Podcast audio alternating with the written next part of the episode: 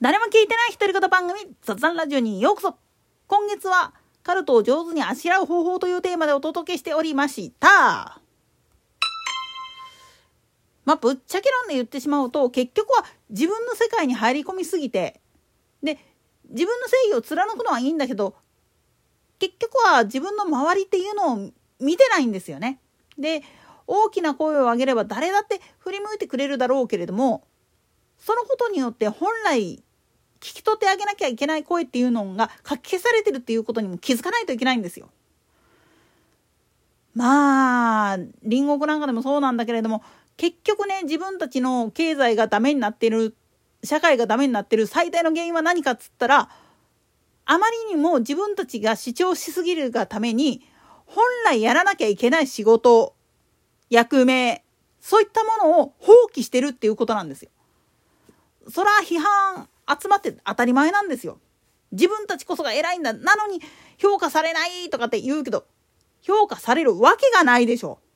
まず自分が頂点であるっていうことだけしか認めないって言うんだったら。だったらそんなもん、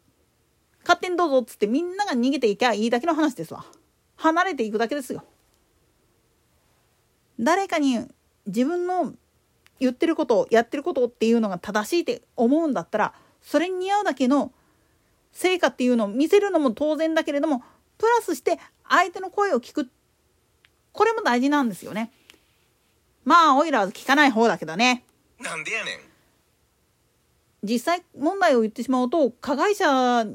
の人たちがかわいそうだからって言って人道的な支援をやるべきだっていうのはいいんだけれどもそれは犯罪を起こす前にやらなきゃいけないんですよ。犯罪を起こした後でやったって意味がないんです。起こしてしまったらもうその人は罰を与えてそれも社会復帰できるようにしてあげるべきだって言うけれども社会復帰ができない再犯した時点でもう永久にそこに隔離しとかないといけないんですよね。ただし間違ってもいけないのは人道的な意味合いで隔離するその理由は他の被害者を生まないようにするためっていう考え方を持たないとダメなんですよ。そのために必要な財源はどっから持ってくるんだいっていうふうに言われた時に初めて気づかないといけないんです。なぜ日本に死刑制度があるか。それは結局長期間受刑者を刑務所の中に留め置くっていうことは正直言ってしまうと他の人らの人権を阻害している可能性っていうのは非常に高いんですよね。もっと言ったら無駄なお金がそんだけまあ言ってみるとその人に使われてしまってるんですよ。働きもせえへんししかも物ごつい重い罪を犯してるんやったらとっととやれやと。だから結構ねまあ冤罪とかがあるがためにまあ執行までにすごい時間がかかったりするっていうことはよくあるんだけれどもぶっちゃけ論で言ってしまうと本来の本筋で言ってしまうんであればもう重篤な犯罪殺人であったり国家転覆を企んだりとかそういったことをやった人であればあるほどもうとっととやるしかないんですよ本来は。じゃあなんでまあ言ってみると歩行とかは死刑制度ないかっつったらその代わりに射殺っていう方法があるんですよ現場で。あくまでもこれは警官の身を守るためっていうのが前提にはあるんだけどね。なんでやねん。つまり死刑制度っていうのを廃止した代わりにまあ言ってみれば無所にぶち込むぐらいだったらもうこの場でやった方が早いじゃん。で最終的にいろいろ調べて因果関係があったとしてももうこいつが悪いにしときゃ全部丸く収まるじゃんっていうのが海外の考え方だやっていうことを頭の片隅に入れといてほしいんですよね。いわゆる性犯罪っていうやつだって再犯率が高いからこそ実はきちっと取り締まらないといけないしだから海外では GPS をつける出所とともにね刑務所から刑期を終えて出ていく時に GPS をつけるあるいは必ずまあ監察員同伴っていう形で行動するっていう方法を取らないといけないんですよね。これにまあ言ってみれば財源どっから出してるのやって言ったら税金やからっていうことでむちゃくちゃ高い税金払ってるわけなんですよ。北欧なんか北欧もそうだしそれからスイスなんかもそうやけど以前にも言ったけどあそこら辺ではね税金がめちゃくちゃ高いんですよ。下げろ下げろって住民言うけどそれのために実は教育制度とかが医療費とかそういうのがゲロに安いんですよ。もうただっていう場合もあるんですよ。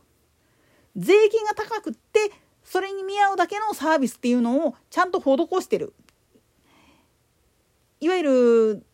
産業インフラ交通インフラそういったものもきちっと整ってる分税金がむちゃくちゃ高い。こんなんおかしいだろって言ってる人らがまあイスラム圏の人たち中東の人たちの富豪の国々を見ていて羨ましいなとかって言うけどあれはあれで宗教の教えの中で金持ちは自分の配下の人間に金ばらまけっていうふうに書いてあるんですよねコーランとかに。なんでやねんその教えがあってこその話であってだから貴族とかで生まれてきたコーラはもう自分たち金ないんだけれども一応その支配地域の人たちに対してはきちっとお金払わなきゃいけないとかっていうことがようあるんだそうです。こういった事実をちゃんと知らずに他人の芝生は青いみたいなことを言ってる時点でねもうそれむちゃくちゃ間違ってるんですよ。でね大阪の方でね今月27日まであった麻雀ゲームのまあいわゆる萌えポスターみたいなのにクレームつけてたバカいたんだけれどこれとて所詮はあくまでもそれを発注した広告代理店に発注しているメーカーさんおよび広告代理店自身もまあ言ってみれば宣伝効果のためにやってるわけであって点にましてや主題となっている部分は何かって言ったらそのゲームあるいは商品っていうのを売るためにそのモデルとしてまあ女性を使っているだけにしか過ぎない。動物にさそれやってさ分かるやつってある？あアドマイヤジャパンのヨギボーっていうネタがあったな。なんでやねん。まあものの場合やったらともかくとしてゲームとかドラマとかなんかの芸術作品とかそういったものに関してそれを分かりやすくするためにたまたま女性の姿を使ってみた。あるいは男性の性的なセクシーな感じのものを使ってみたとかそういうふうな部分をただ単純に切り抜いて